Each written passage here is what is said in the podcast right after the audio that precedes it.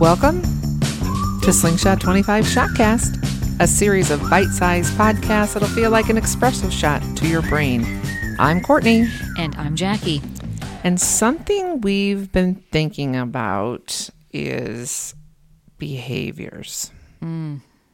and team norms and expectations of behaviors.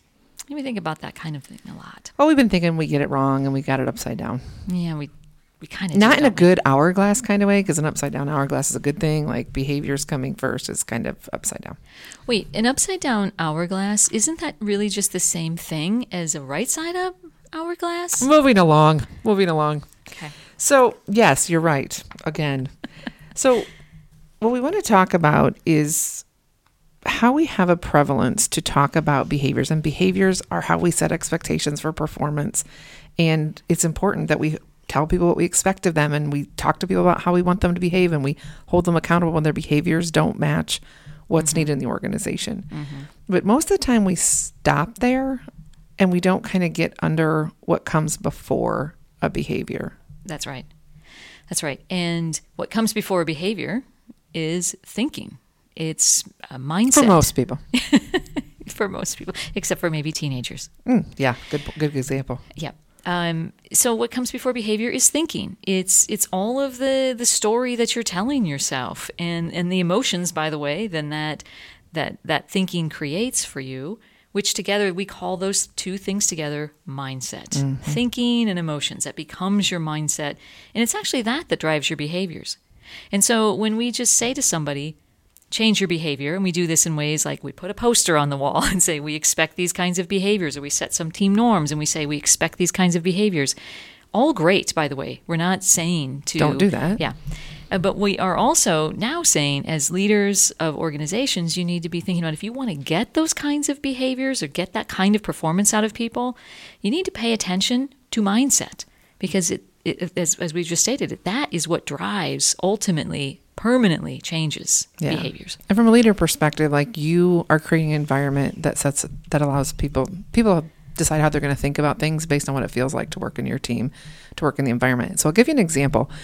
I often see uh, behavior like a team norm or an expectation or something on a poster. Of a great example is speak up more. Oh, sure. Yeah. Speak up. We, we want to hear your ideas. We want to create. We want to innovate. Everyone should speak up. And in and of itself, that's a fantastic behavior. It's a good expectation to set. But sometimes we notice people not speaking up, and then we want to question, like, well, why aren't they? They should just speak up. Right. Well, if people aren't speaking up and you've set an expectation to do that, maybe pause and ask yourself, why aren't they? right. And maybe they're not speaking up because they don't feel safe. Maybe they watch someone speak up and not have a positive experience with it. Maybe they mm-hmm. were they're fearing embarrassment and they're whatever, right? So the mindset actually stops them from behaving in the way that you want. And that mindset is mm-hmm. like they're looking around the environment, they're looking mm-hmm. around the team and they're deciding is it safe for me to do that behavior that's expected. That's right. So so they're they're carrying around this mindset of all of these bad things can happen, even though I know it's expected of me. I'm they can't bring themselves to the behavior, and then unfortunately, it creates a downward spiral. Yeah. Because then it doesn't feel safe, so they don't speak up, and, And now they're not meeting expectations because they're not speaking up, but they don't feel safe. That's right. they're stuck. Yeah. So then the question becomes so, how do you help someone think differently? How do you help someone change their mindset? What thoughts do you have on that, Courtney? Like, where do we start on thinking about that?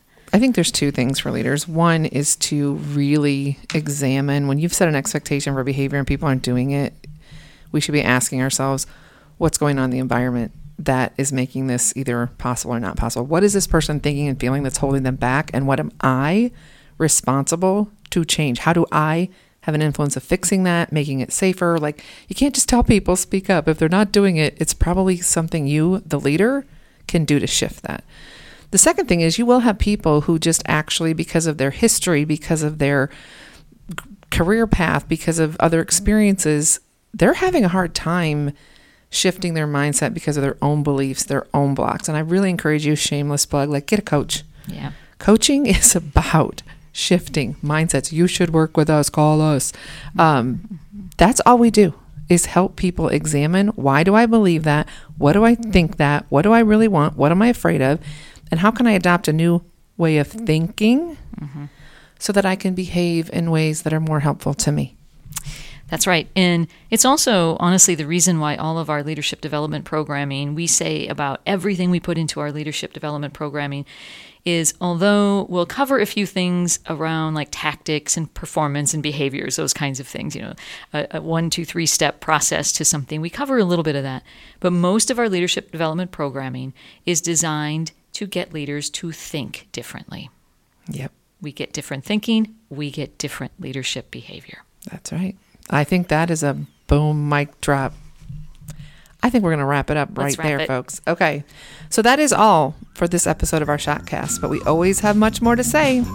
If you want more, drop us a line at slingshot25.com. Until next time.